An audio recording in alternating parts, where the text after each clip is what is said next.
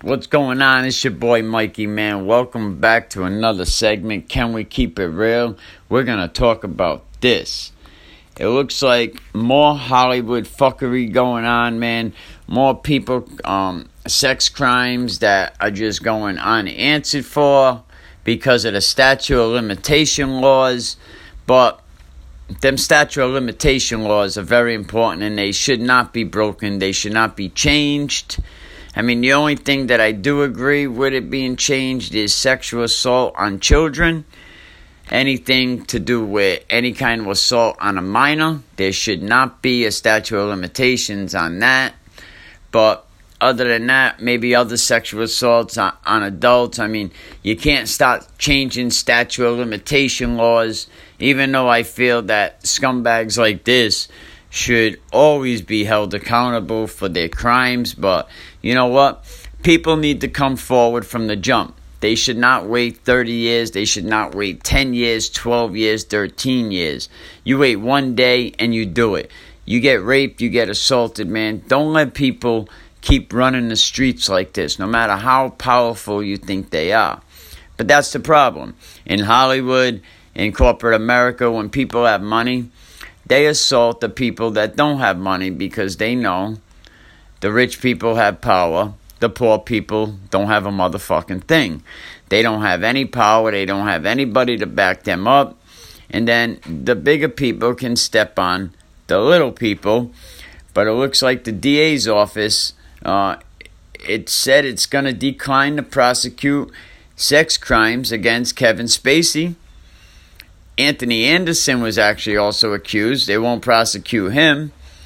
And Steven Seagal, you know, a badass, you know, I kill you. Anyone know who killed Bobby Lupo? Yep, that Steven Seagal.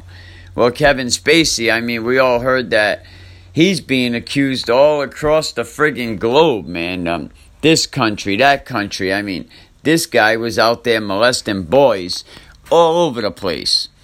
I mean, he's being accused of uh, by numerous men in the United States and outside of the country of sexual assault. I mean, this particular case, it's going all the way back to 1992. The victim was not a minor at the time of the crime, though. And Steven Seagal, man, a Hollywood badass turned New Orleans cop. He also was being accused of sexual assault that took place back in 1993. The victim was 18 years old at the time, but it don't say if it was a male or a female. I hope Steven Seagal ain't, ain't pecker checking.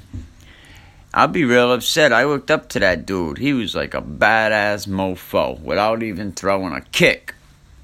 Los Angeles police opened an investigation into Anthony Anderson. You know, our little funny ass dude stealing ATMs in Friday. But in July, after a woman accused him of sexual assault, she went to the police, she filed charges but then when they went back to her to do the initial report, you know, to to get all the all the facts, either someone got to her by then or, or she said, I can't go after these guys, man. They got too much money. They'll crush me. So the case against Anderson was also dropped and charges were not filed against him.